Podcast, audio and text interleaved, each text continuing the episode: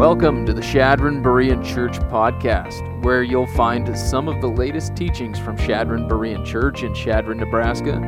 We are a loving community of believers growing in God's grace in Christ together. The heartbeat of our church is to have deep roots in the Word of God and to bear fruit by passionately applying it to our lives by His power for His glory. And we thank you for joining us.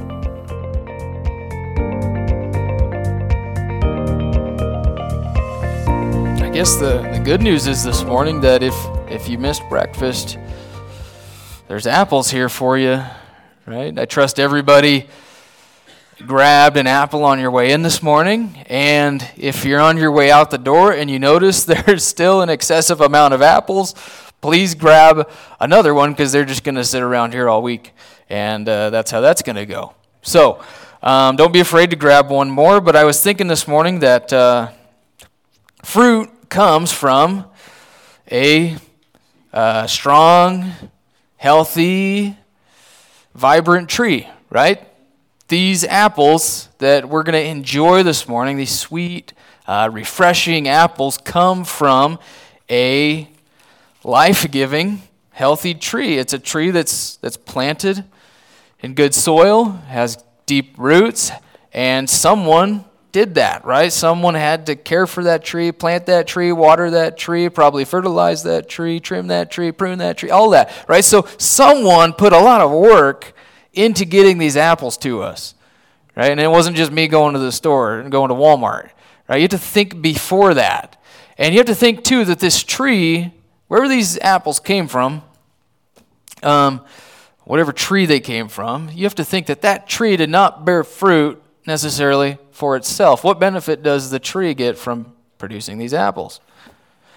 Uh, there's probably some sort of scientific benefit, but um, just don't get too complicated here, right? The tree is not necessarily benefiting from the fruit that it bore, that for us to enjoy, and um, you know that's just a good picture, I think, of a healthy Christian life and a snapshot of what we're going to talk about as we revisit our church's vision of having deep roots and bearing fruit. If you didn't know, that's our church's vision, right? We want to have deep roots and we want to bear bear fruit. And that's, you know, this this passage that we're in this morning is one of the most practical and helpful passages in the New Testament dealing with the subject of spiritual growth and fruit bearing. So I'm excited to study it. It talks about uh, why we should bear fruit and how we can bear fruit. And really, we're just going to boil it down into two um, steps for being a fruitful Christian. And the first one is just to um, be rooted. Be rooted in God's resources. That's what we find in verses 1 through 4. Uh, let's look at verses 1 through 4 here. Simon Peter, a bondservant and an apostle of Jesus Christ to those who have received a faith of the same kind as ours by the righteousness of our God and Savior Jesus Christ. Uh, grace and peace be multiplied to you in the knowledge of God and of Jesus Christ our Lord, seeing that his divine power has granted to us everything pertaining to life and godliness through the true knowledge of him who called us by his own glory and excellence. These are mind blowing verses here. But look at verse 4. For by these he has granted to us his precious and magnificent promises, so that by them you may become partakers of the divine nature, having escaped the corruption that is in the world by lust.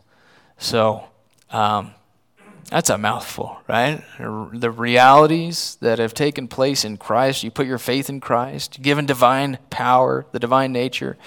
But um, let's just dive into some of the, the background here, right? The author, obviously, the apostle Peter, and is not uncommon in the first century, he identifies himself uh, with two names. Um, one of them is Simon, that's his Hebrew name. Peter would be his Greek name.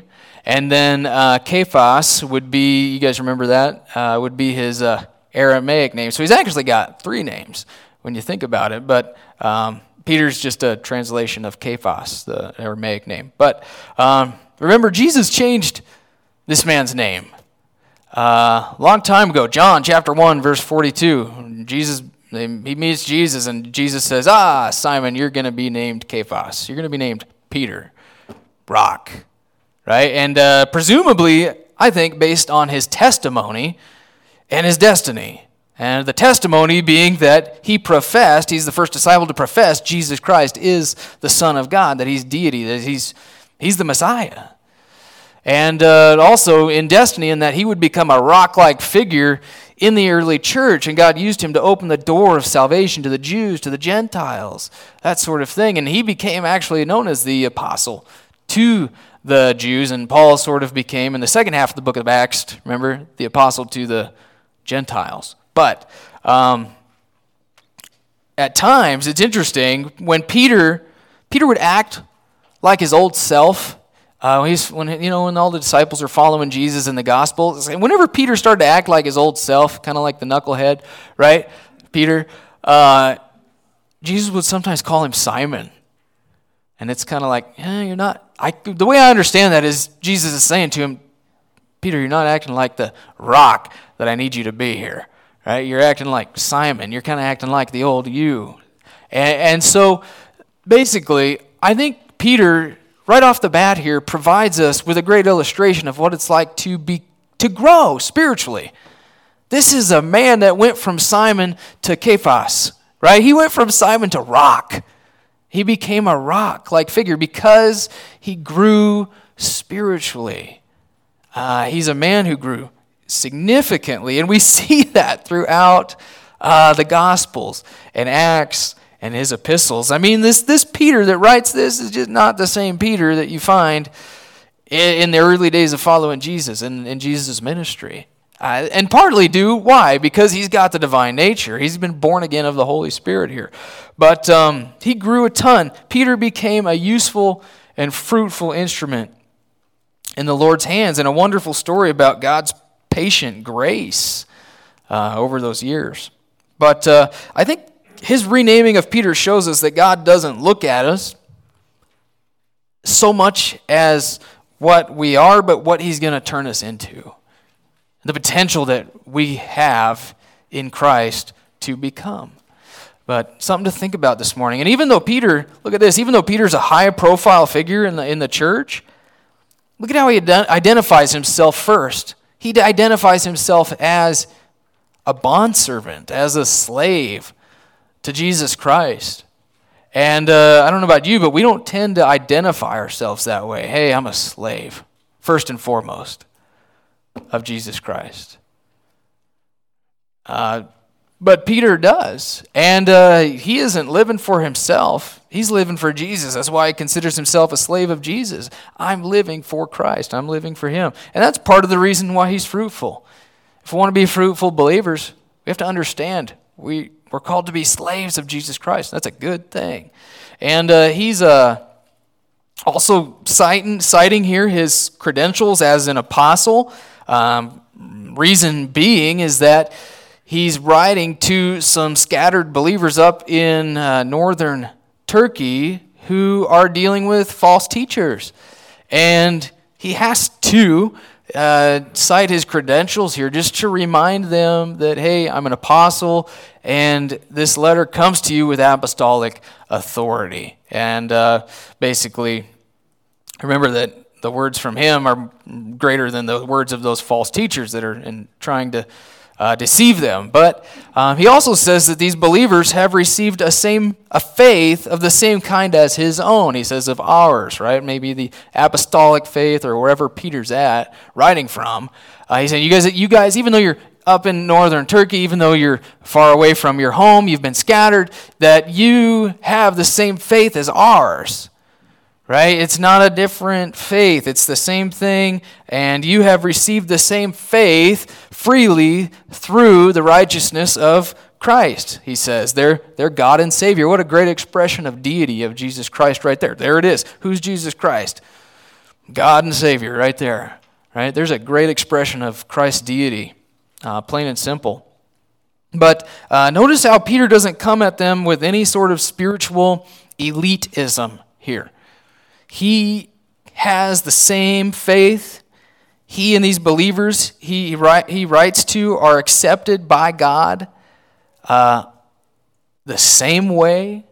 By, uh, they, have, they have grace from God, they have peace with God only through the, the basis of, of, of righteousness that they've received in Christ. Uh,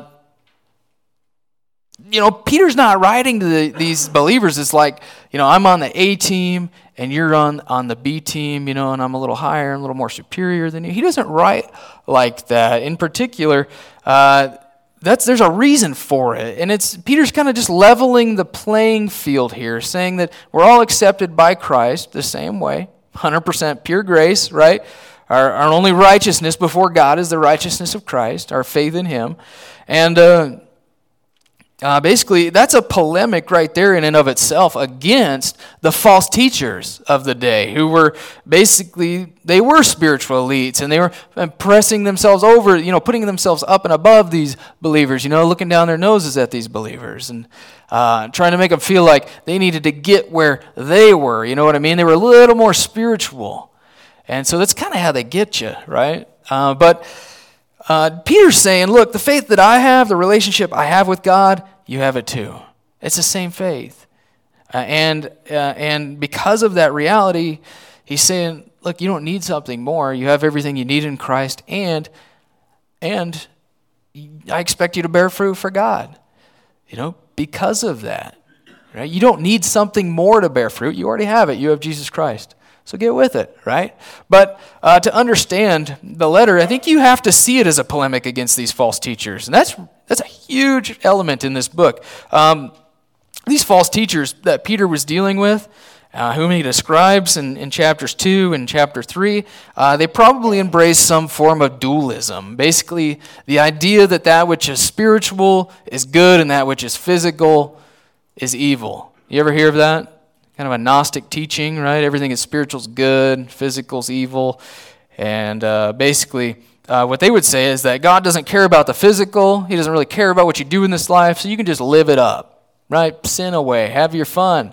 And uh, Peter, on the contrary, is saying, no, actually, God really does care about what you do in this life, and He's going to exhort them to live in a manner worthy of the calling that they have in Christ. Basically, Peter's saying he didn't save you so you could live in sin. You know what I mean? He didn't free you from God, sin's penalty, he freed you from sin's power. Right? You have escaped the corruption in the world through lust. And so uh, that comes through the power and promises of God. But the false teachers would also have professed to have a special knowledge.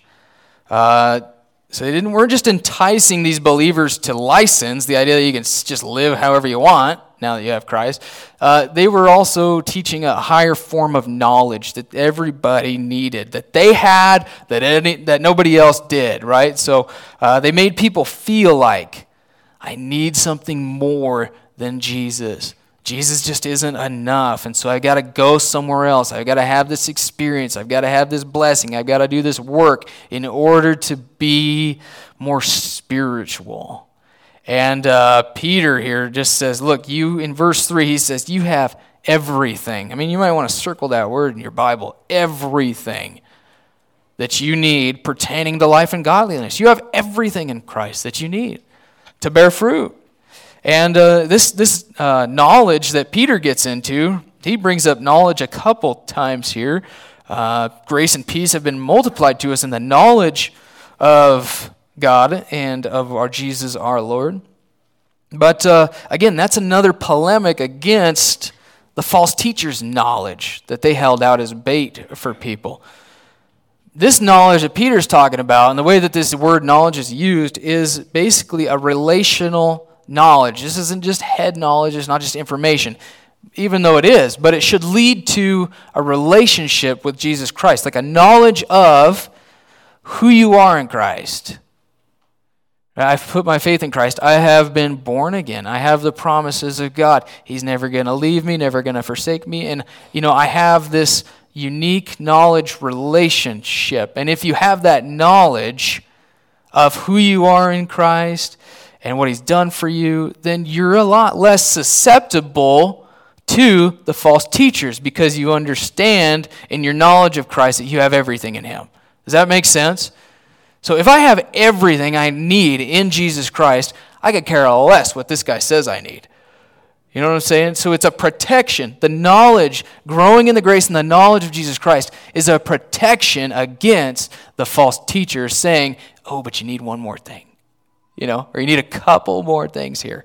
So um, if we don't, you think about it, uh, if we don't understand that Christ relationship that we have with Him, the spiritual realities, the divine power, the divine nature, uh, then we are going to look elsewhere. It's so often, isn't it, the, that you know the, the lack of knowledge that we have of Christ uh, can keep us from growing in Christ and becoming useful and fruitful.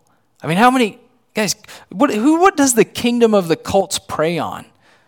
Know, all these cults out there, they prey on people who are just they're not mature, they're not steady in their faith, they don't understand who they are in Christ. And so Peter is exhorting this church to grow in their grace and knowledge of Jesus Christ as a form of protection against the cults, against the heresies, basically, against the false teachers. And uh, I like what one man said. He said, If we lack anything, it might simply be the understanding that we lack nothing. I thought that was great. But uh, so, first, resource, right? First thing we need to do, first step, be planted in the knowledge of Jesus Christ. Be planted in Christ, Paul would say. Um, and that's the theme, really. Grow so that you're protected from false teachers. Uh, D. Edmond Herb, Hiebert, uh, I don't know how to say his last name, but he said, Our safety lies. He's a New Testament commentator, by the way, but he said, Our safety lies in our clear apprehension of the nature of the new life in Christ and our spiritual growth and maturity in the faith as the best antidote against error. So this is this is why Paul or Peter in his letter here he'll say, look, look at verse 12 here. And this is so comforting to me being a pastor. I don't have to come up here with something new all the time. Look at verse 12. I will always be ready to remind you of these things even though you already know them and have been established in the truth which is present within you, right? So basically, he's just reminding them of this fact of who they are in Christ so that they're protected from the false teaching. But uh, let's, let's just move on here. Second step the command to bear fruit now. Uh, the command to bear fruit, verse 5 through 9. Now, for this very reason also, applying all diligence, in your faith supply moral excellence, and in your moral excellence, knowledge, and in your knowledge, self control, and in your self control, perseverance, and in your perseverance, godliness, and in your godliness, brotherly kindness, and in your brotherly kindness, love. For if these qualities are yours and increasing, they render you neither useless nor unfruitful in the true knowledge of our Lord Jesus Christ. For he who lacks these qualities is blind and short sighted, having forgotten his purification from his former sins. So, Peter reminds these believers that because they have the resources that they need to grow and be fruitful, they're now responsible for doing such. He can actually command them to bear fruit because they have everything they need. God has entrusted you with these resources, with these precious resources, with His promises, with His power and, and righteousness, you know. And so basically, He can now command us to bear fruit because God, God, God expects us to be faithful stewards of these resources, right? So um, we're kind of moving here from salvation now to sanctification. Look at that. I hope you notice that. Saving faith is already assumed in these people. And now they are to supply on top of their faith, or maybe mix in with their faith, all of these different virtuous qualities. So it's like You know, you've got the dough already, you know, in the in the bowl, and now you're going to add the chocolate chips. Right? You've got the faith, now just mix in these virtues with your faith or on top of it. You know, put the topping on, the cherry on top. Uh, that's how I kind of look at this passage. Uh, supply, the word supply is a command, it's an imperative. And uh, we can tell if we're growing and, and bearing fruit. Boy, I have a lot of typos in my notes, don't I? Um, but if we, we know we're growing and bearing fruit, if we see these virtues, he says, both present and increasing in our lives. Are these virtues that he just listed, those seven virtues, present in your life and growing in your life? That's how you know if you are growing. So, are they increasing in your life? Ah, that's what I want to know.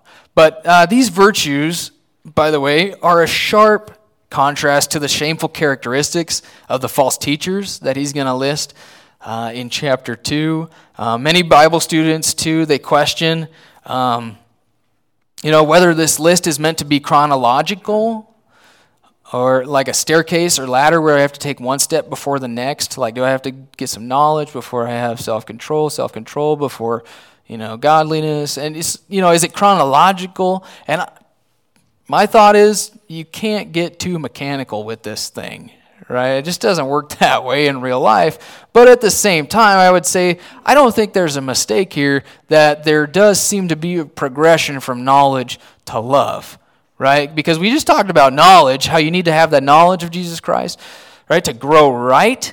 But I don't think it's an accident either that love is the last and basically the climactic virtue here because love is basically the sum of all Christian ethics, right? You want to you want to fulfill the law? What does Jesus say?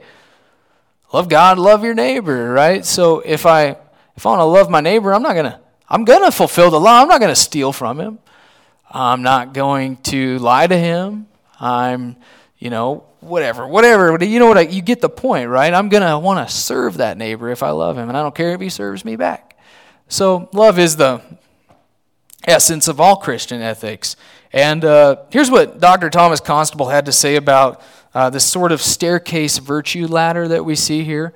Uh, he said, The literary device that Peter uses simply arranges the virtues in an advancing order, but presents them so that each one receives emphasis.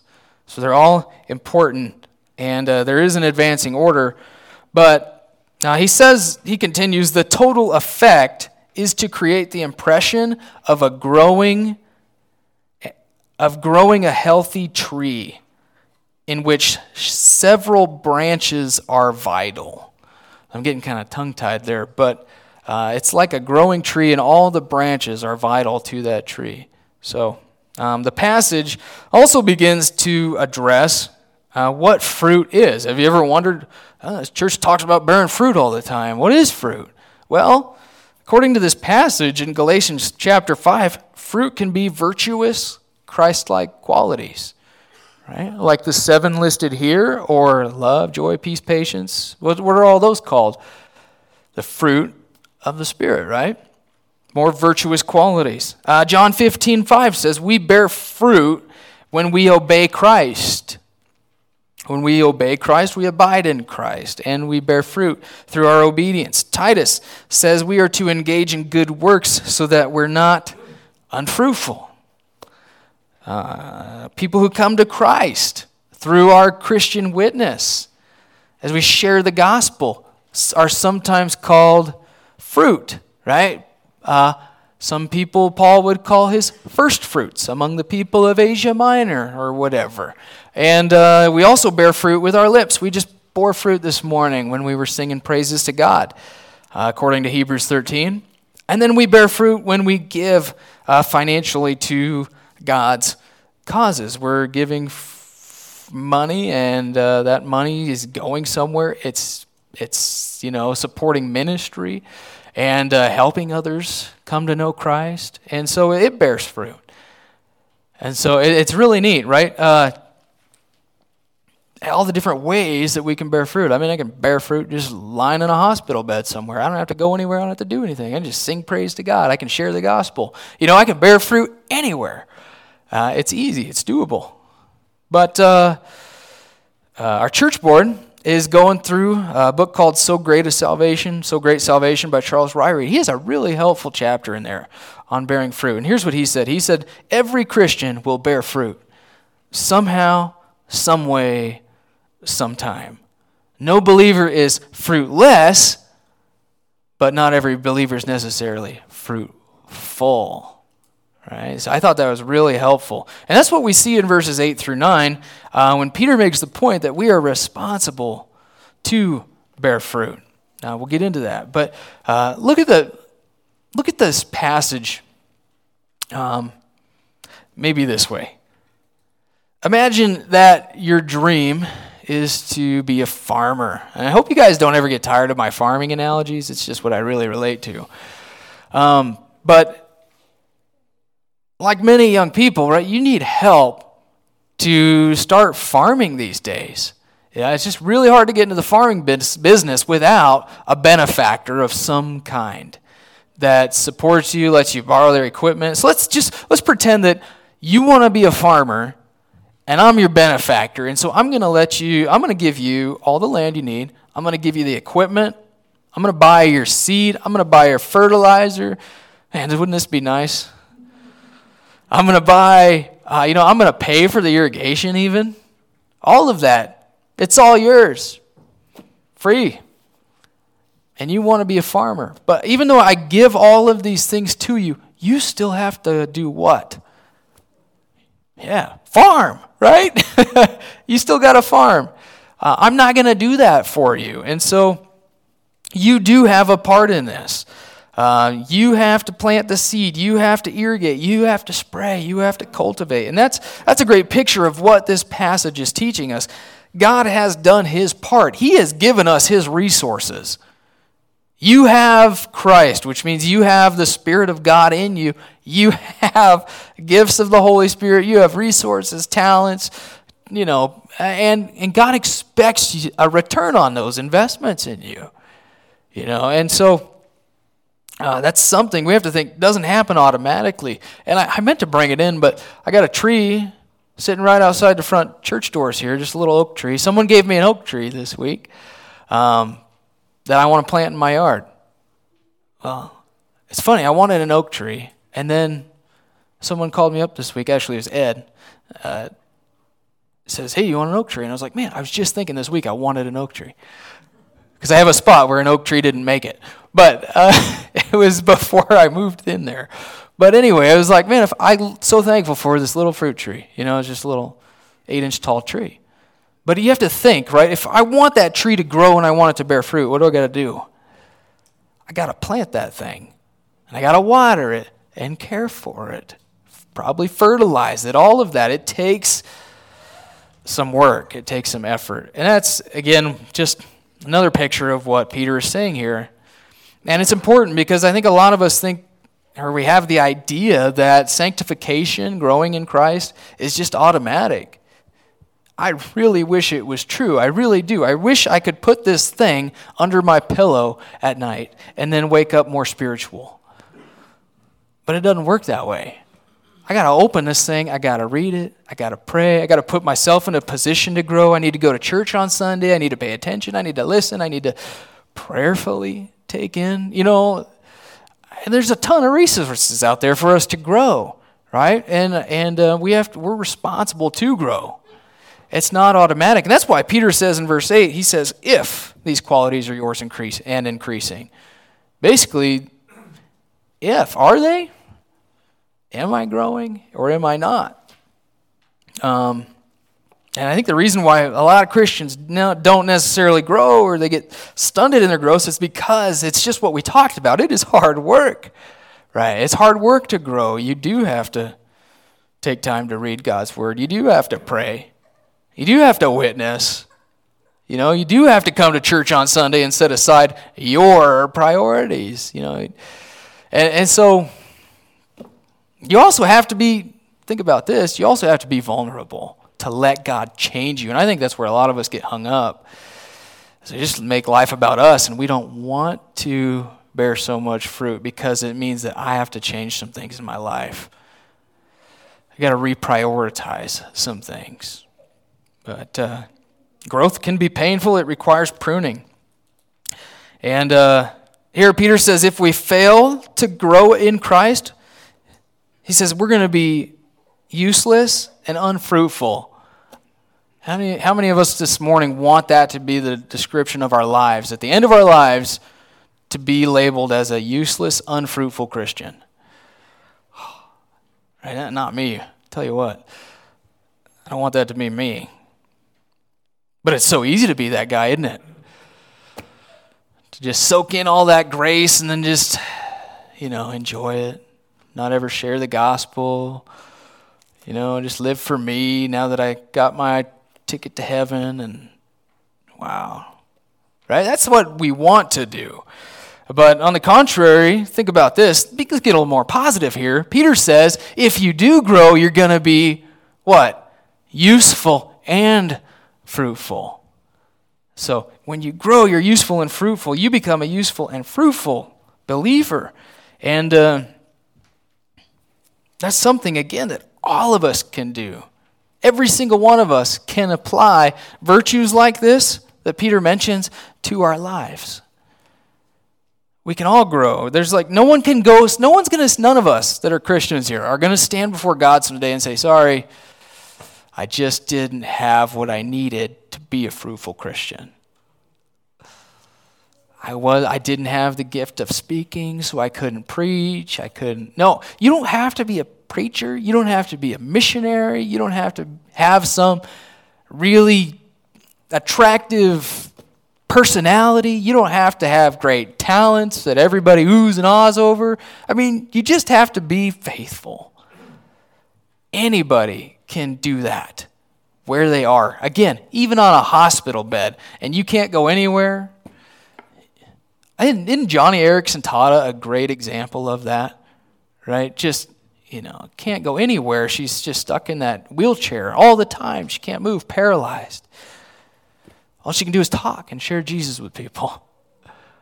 And she is incredibly fruitful, right? And she paints for the glory of God. Just amazing. Ah, look her up if you don't know who she is. But um, let's look at verse 9. Focus on verse 9. Peter says that Christians who fail to apply these qualities are not only useless to the Lord and unfruitful, but they're also blind and short sighted. And uh, short sighted, here's the Greek word. I don't get into the Greek a whole lot, but mupadzo. What does that remind you of? Myopadzo. Myopia, right? Short sightedness, near sightedness. Um, so basically, believers who don't grow, they're nearsighted. They're, they they don't have a spiritual vision. Uh, they're, they're blind in that category. It's crazy to think of a Christian being that way, but um, they're living essentially for the here and now only and not for what is eternal. They have a nearsightedness, they're short sighted. And uh, I get nearsighted and farsighted confused, so um, anyway. But basically, they're not living for what's eternal. And Peter says folks like this have forgotten their former purification from their sins. They've forgotten their forgiveness of sin in Christ. And I think, I think we all know people like this.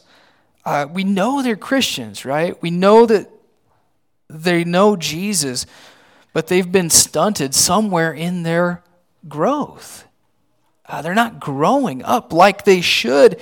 And because of that, it's put them in a position where uh, maybe, maybe, they, maybe they've been stunted because they didn't get in the Word. They didn't gather on Sundays. They quit gathering on Sundays. They, they, put themselves, they didn't put themselves in a position to grow.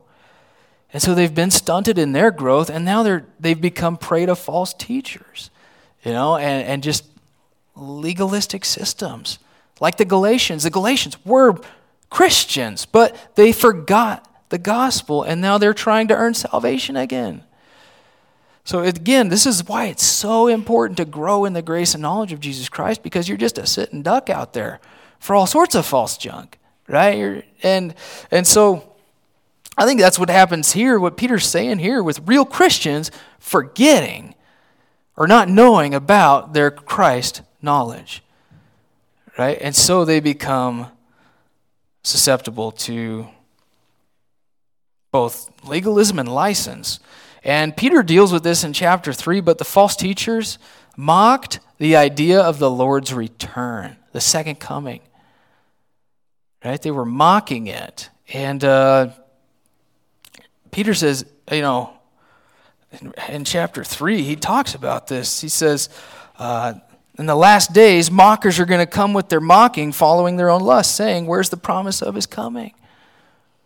Right? They had this uniformitarianism in their minds. They basically everything's nothing's ever changed. It's all been going on like this since the beginning, and he's never coming back. And Peter says, "You better get ready." right? Because Jesus is coming.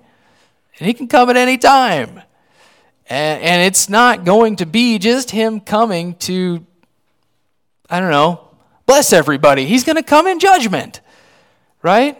He's going to come with wrath to be poured out on the ungodly. And so that's what Peter's saying. You need to prepare for that. How can you?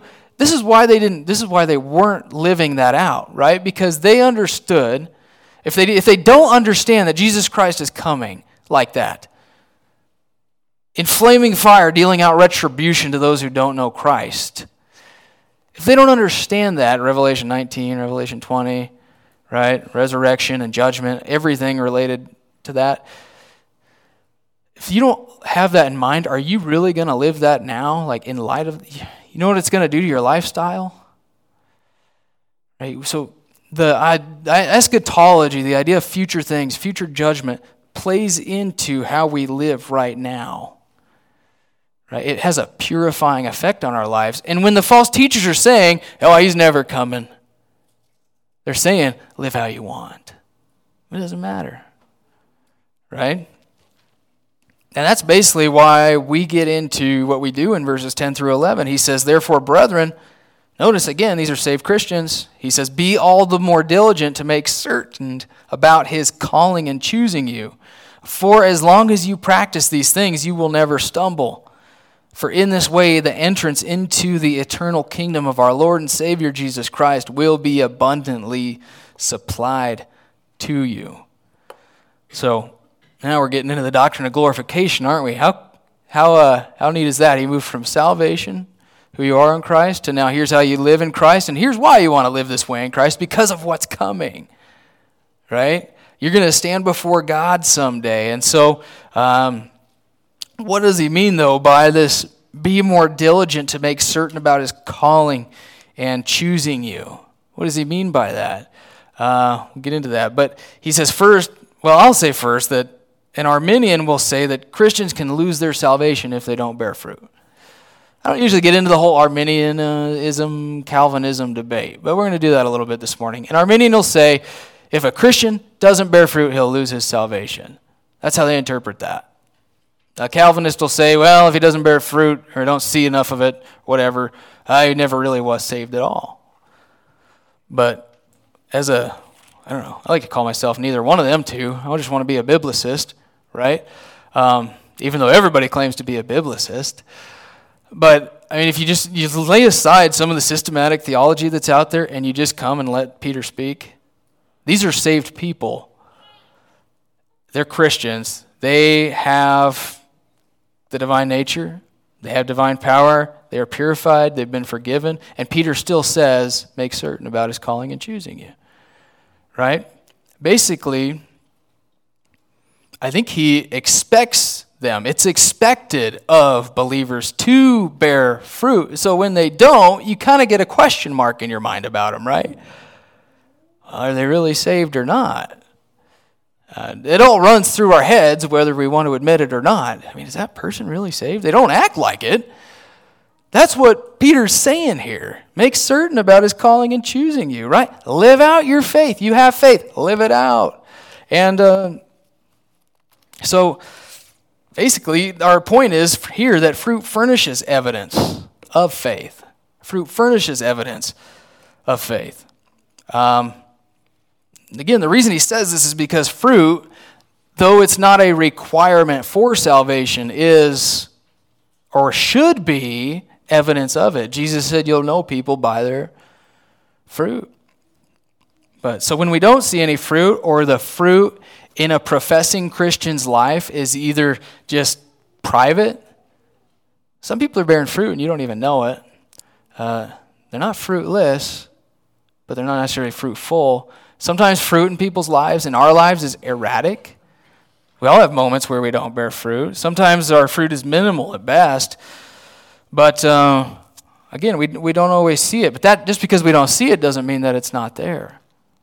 Think about that. Um, according to Peter, there is such a thing as a useless, unfruitful, blind, and short sighted believer, and I certainly don't want to be one of them. Uh, there is room in Peter and Paul's theology for a carnal Christian. So, I would say, to just add to this, that if we have trusted Christ as our Savior, we have an objective assurance from God that we are saved. Whether you feel like you're saved or not, you are saved because of what God says.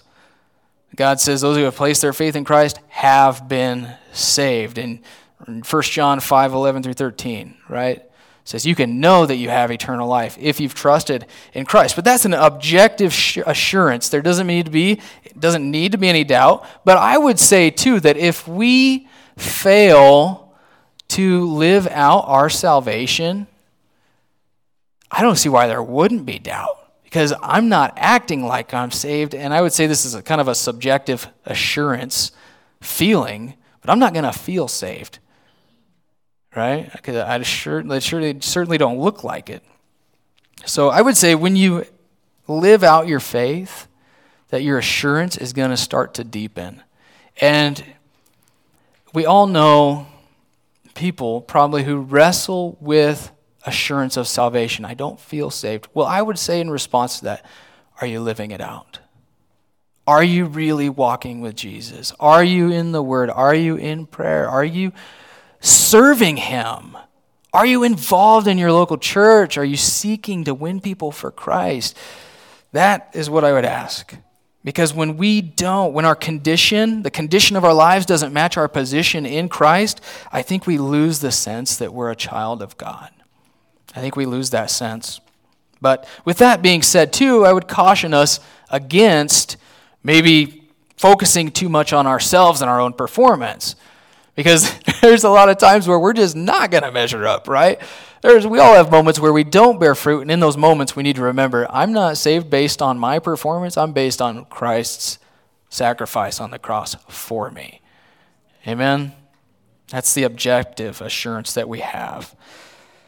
We base our primary assurance on Him and His sacrifice, on Christ's word.